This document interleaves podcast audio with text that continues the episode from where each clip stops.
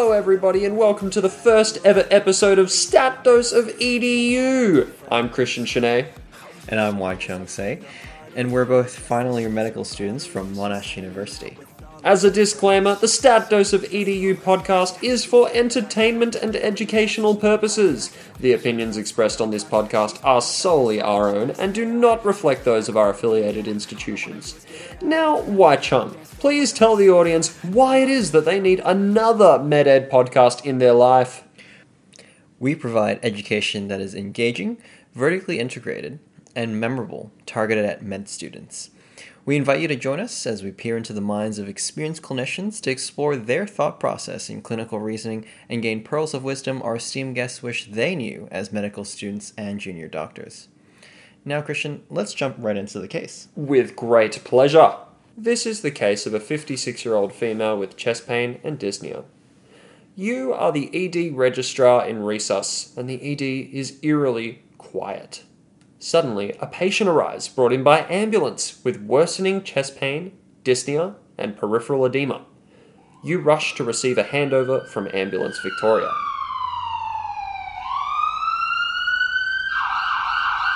Hey, doctor, I'm Jim from uh, Ambulance Victoria.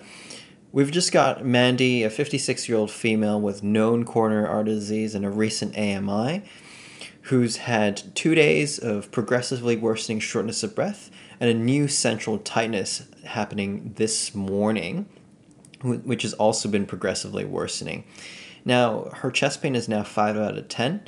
And in addition to that, over the past two days, she'd had trouble getting her socks and shoes on in the morning, and she noticed that her feet are more swollen than usual.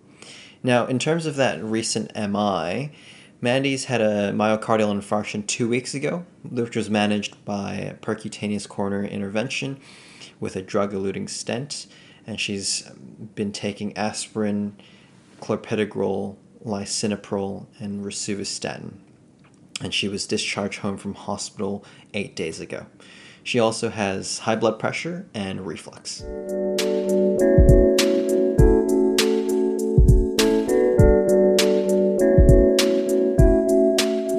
Alright, Wai Chung, I think it's time to introduce our esteemed guest to the podcast. That's right. We're very lucky to have one of our original third year tutors and mentor and friend that we've known for quite some time now. Uh, g'day, uh, my name's Jimmy, uh, or formerly known as James Fay. I'm a humble general medicine registrar at Eastern Health. I'm currently preparing for my basic physician training exams. I've done my written and my clinical exam is in the next two months. I'm a Monash University graduate. I'm PGY 5 this year. Um, I'm quite keen on cardiology, and that will be the goal to apply after I complete my clinical exam. Outside of medicine, I'm a proud Jiu Jitsu white belt um, and an avid Hawks football supporter. You go and interview Mandy to gain some more history.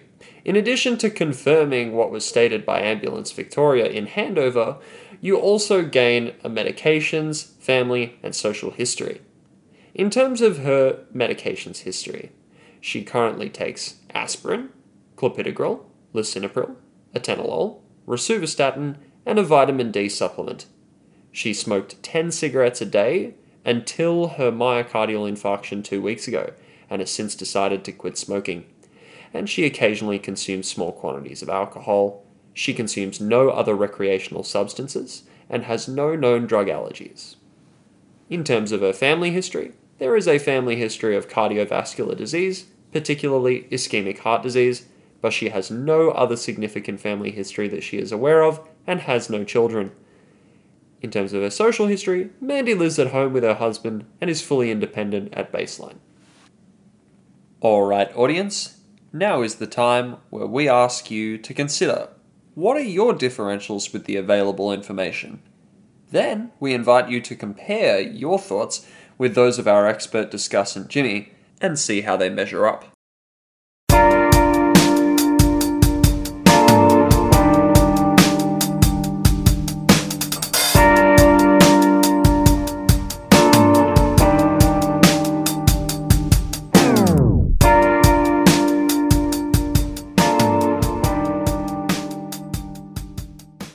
My differentials for this case would probably be an AMI.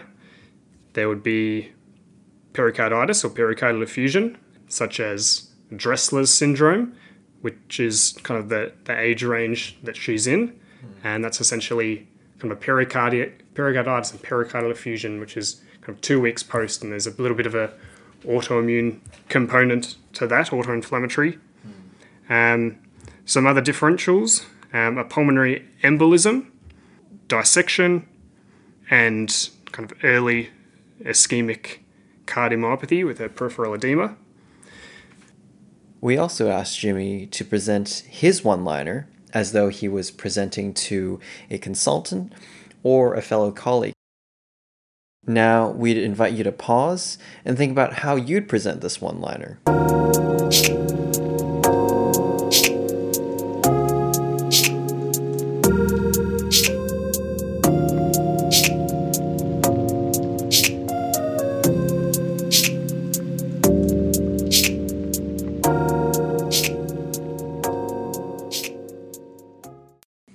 56 year old female, independent from home, who's presented with chest pain and dyspnea for investigation uh, in the context of an acute myocardial infarction uh, requiring percutaneous coronary intervention two weeks ago.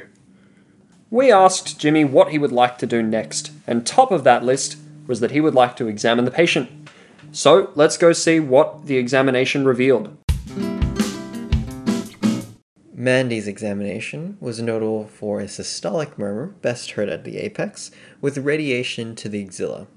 And as the assiduous ED registrar you are, you hear a third heart sound as well, and a displaced apex beat. Hmm, interesting exam findings, Wai Chung. Well, let's see how it changed Jimmy's perspective on the case. In a patient who's post MI with a new systolic murmur, I'm thinking it could be papillary muscle dysfunction. So, um, when you've got an MI, you can get infarction of the LV wall and you can get like papillary muscle, muscle rupture um, and mitral regurgitation. So, that's a differential there. And that could present with uh, like a decompensated heart failure picture, like she has now, and would could explain her symptoms. Um, with a displaced apex beat, usually that tends to be in patients that have had more long-standing mitral regurgitation because you get LV dilatation over time and dis- and LV failure, which lead and the, de- the LV dilatation leads to the the cardiomegaly and the displaced apex beat. Another another differential here could be if she's extremely hypotensive and looking extremely unwell, you can get LV free wall rupture as well and cardiac tamponade, so the blood just leaks into the pericardial sac, or you can get septal rupture, which sounds like a ventricular septal defect, which is kind of a harsh pansystolic murmur. Hmm. Um, And how would you differentiate mitral regurgitation from like a pansystolic murmur in our patient here? Um, so a mitral regurgitation murmur is it's a pansystolic murmur. It's loudest at the apex. It tends to be louder on expiration in the left lateral position, and it tends to radiate to the axilla. An S3 heart sound can be due to fluid overload, which we might expect with her. And with mitral regurgitation, usually when it's a bit more long standing, you can get displaced apex beat from LV dilatation and failure. Hmm. And a papillary muscle dysfunction, which you can get post MI, can be a cause of mitral regurgitation. Now, Jimmy ordered a slew of investigations, and we won't go through all of them. But importantly, in a patient presenting with chest pain and a recent MI, as well as plenty of cardiac risk factors, it's important to order an ECG and troponins. Now, the ECG for this patient did show ST elevation in the anterior leads and a very high troponin. So, with that in mind, Jimmy was very ready to send this patient to the cath lab for urgent PCI and was pretty certain that this patient was probably having what is known as stent thrombosis. But he hadn't yet discounted many of the other complications that can happen post MI. And for that reason, he was requesting one more investigation to happen, as long as it was available and didn't delay CT angio and PCI. While someone's contacting the cath lab, we should do a point of care ultrasound to see if we can better visualize. So, based on our discussion with Jimmy, it sounds like he's presented a couple differentials from a post MI complication perspective.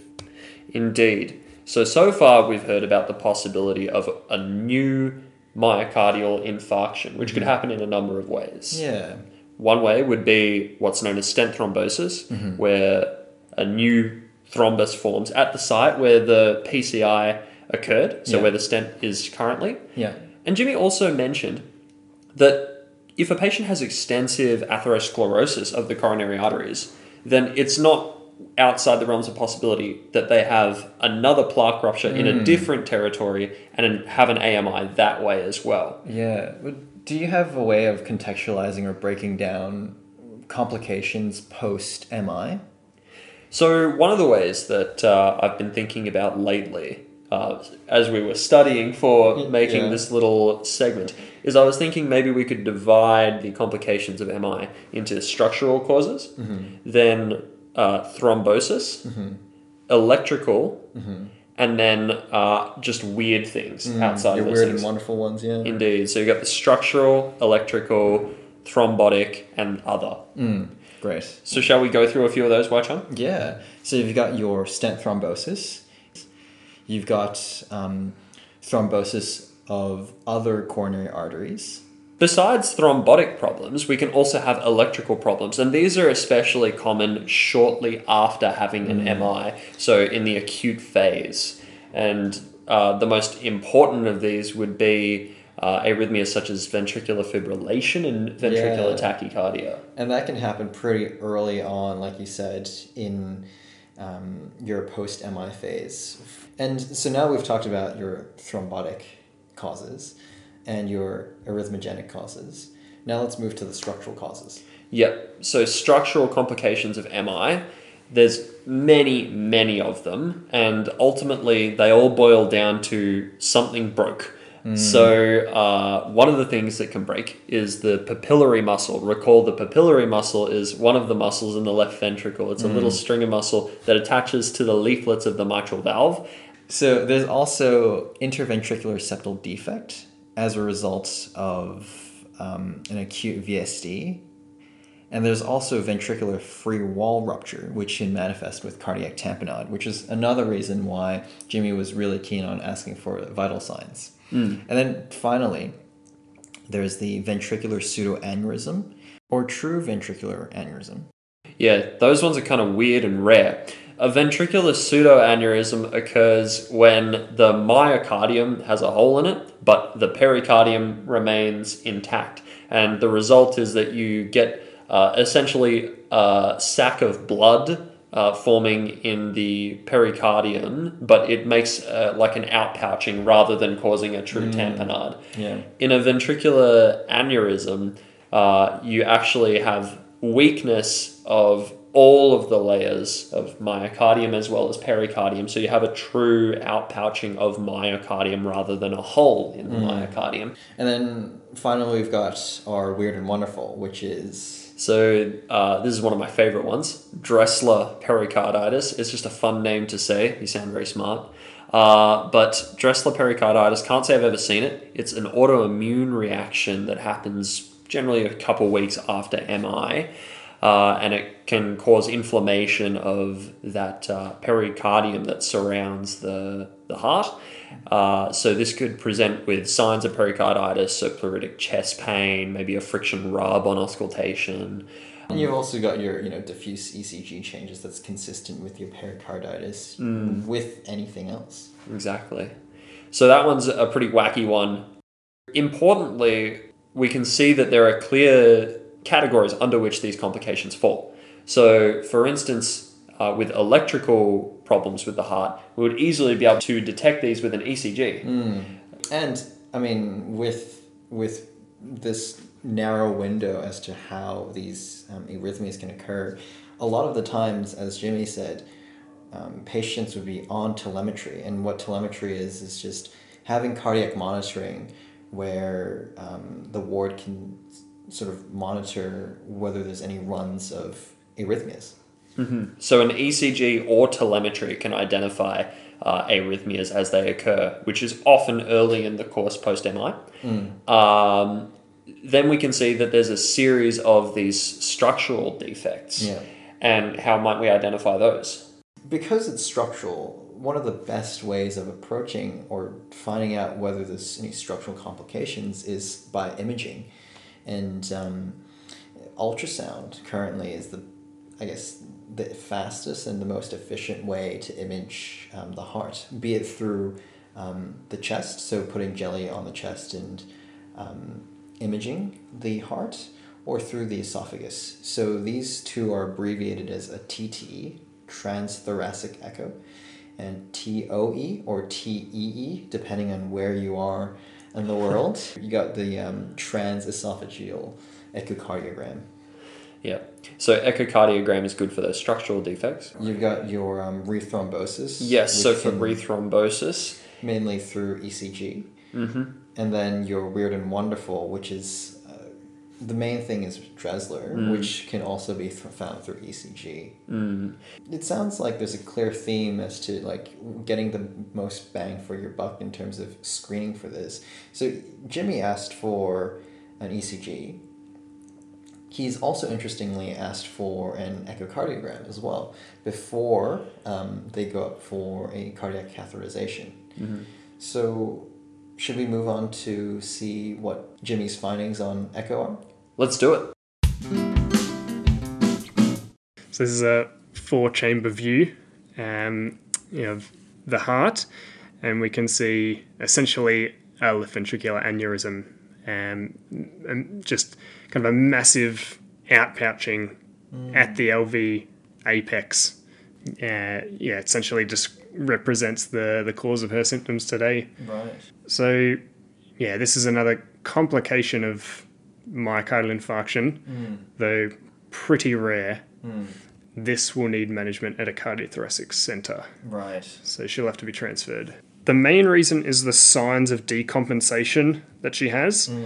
So, if you came in with just an AMI, you might have central chest pain, the ECG changes, but she's also come in with peripheral edema. On our examination, we've got a new systolic murmur, got a displaced apex beat, significant pi- pitting edema, as you've described. So we need to do an echocardiogram to see why she's having this decompensation. Um, and we had our differentials. There was the papillary muscle dysfunction, mitral regurgitation. There was LV structural damage. We had as a differential like free wall rupture, and this is LV aneurysm, another structural problem. Would patients like this who present with new chest pain, would they get an echo kind of as the rule because of these complications? Or is it something more like from the clinical picture of the heart failure type presentation of this patient? It's probably more the clinical picture. If you've got ST elevation, you can't delay the angiogram. And so if an echocardiogram delayed the angiogram, um, you wouldn't do it. All right, let's recap. Mandy is a 56 year old female who is presented with symptoms of heart failure as well as chest pain in the context of a recent myocardial infarction two weeks ago that was managed with PCI. Her troponins are elevated, her ECG shows ST segment elevation, but importantly, a point of care ultrasound has revealed the diagnosis to be a left ventricular aneurysm complicating this recent myocardial infarction and she will require transfer to a cardiothoracic unit for management of this left ventricular aneurysm. Now that we've found Mandy's diagnosis, let's take a quick tangent and talk about post MI management and observation. So SAAB.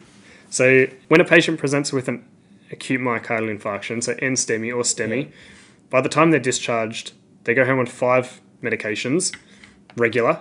So S is for statin, and it's high dose statin. So that's Yeah. rosuvastatin 40 milligrams or atorvastatin 80 milligrams. Yeah. A is for aspirin, Um, so when they present, they should have 300 milligrams as a load, and then it's mm. 100 milligrams daily. Mm. The first A is actually two drugs because you need dual antiplatelet therapy. Mm. So that's ticagrelor or clopidogrel. Ticagrelor and clopidogrel are the P2Y12 inhibitors, which is a sub subtype of the platelet ADP receptor. So it's dual antiplatelet therapy in addition to the aspirin. The ticagrelor is you give out 180 milligram load, and then it's 90 milligrams BD. And the alternative is clopidogrel, so that's a 150 milligram load, and then 75 milligrams daily. Ticagrelor is more commonly used because the PLATO study in 2009 showed a mortality benefit of ticagrelor over clopidogrel, and so you'll see that more commonly. The downside is that it's it's a BD medication and it has an idiosyncratic side effect called ticagrelor induced shortness of breath. It's an adenosine mediated reaction that affects maybe 15% of patients. And so those who, who get this, you tend to, if it's persistent and disabling, you change to clopidogrel. So that's the A. The other A is an ACE inhibitor or ARB. Um, so most commonly perindopril. Start at 2.5 milligrams and you up titrate it as high as their blood pressure allow. Um, so this is another reason for kind of the four day stay after a STEMI, is you can kind of gradually up titrate this. And then the B is beta blocker. So very commonly metoprolol. Start at 12.5 milligrams BD, and you'll up titrate this as high as the heart rate will allow. The higher you get it, the more mortality benefit you get from these drugs. Hmm. That's SAAB, which is really five drugs. And the sixth drug that they go home on is GTN spray sublingual PRN if they get chest pain again. One slight correction to what Jimmy said there, which he pointed out to us in the editing phase of the podcast. You'll note he said 150 milligrams of clopidogrel as a loading dose, followed by 75 milligrams daily afterwards. Uh, but this should in fact be a 300 milligram loading dose of clopidogrel with 75 milligrams daily after that.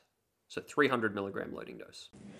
Generally, after a STEMI, the patients stay admitted for roughly four days or early discharge at three days if they're very well. But during this time, you're looking for things, you're looking for complications. So the papillary muscle rupture and the, and the new pansystolic murmur of mitral regurgitation, the, the LV free wall rupture, the septal rupture, and a VSD, ventricular septal defect like murmur, or the LV aneurysm. Um, all are pretty uncommon, but you wouldn't want to risk them going home during this period of time. So you'll often see the cardiology reg examine these patients' hearts for new murmurs each day before they're discharged on day four, because you're looking for this new systolic murmur that could represent one of these things. And if you find one, they need an echocardiogram. Hmm. Woo! Okay, let's come back to the case. So, all that remains to be done for Mandy is to arrange her transfer to a major cardiothoracic centre where her left ventricular aneurysm can be managed. Unfortunately for us, this involves making a potentially scary phone call to an old cardiothoracic surgeon consultant. Uh, I certainly know that I find this to be quite a daunting experience. Let's see what Jimmy can do to help me on my way. when you call, I think it's important to tell them the issue and why you're calling them straight away so that they're immediately oriented. So, in this case, if I were to call the cardiothoracic registrar at another hospital, I'd say, Hi, I'm Jimmy, I'm the ED registrar. I'm calling because I have a patient who has a large left ventricular aneurysm and they're unstable two weeks post PCI for a STEMI, an LAD STEMI. And then immediately they're kind of, their ears are pricked up. They're like, okay, we need to do something about this. And then they're ready to take the full referral. Jimmy's alluded to a concept called ERSBAR, which stands for Identity, Request, Situation, Background, Assessment, and Recommendation. We asked Jimmy for some advice about asking for consults. There's also, you can see it from the person taking the, the call side, that there's, there's a, a little element of fear from them as well, because you're about to give them work and they they have that element of fear. Are they going to give me a really difficult task or are they just going to give me a one minute, you know, phone consult and that'll be done. So if, if you're calling a specialty team and you just want a phone consult, if you take, say you're the final year medical student and you'd like a phone consult, the person on the other end is just going to relax because they know it's going to be a couple of minutes, it's going to be a straightforward question. The final year med student isn't going to talk back to them. and then it'll, it'll be a fearless interaction. Nice. Yeah. All right, Christian. What have we learned? Well, I know I personally have learned a nice mnemonic framework device by which I can consider the complications of myocardial infarction. So I can remember that there are electrical, structural, thrombotic, and then weird complications following MI. Hmm. I've learned the role of echo in the workup of patients presenting with heart failure signs, namely the structural causes of post MI complications.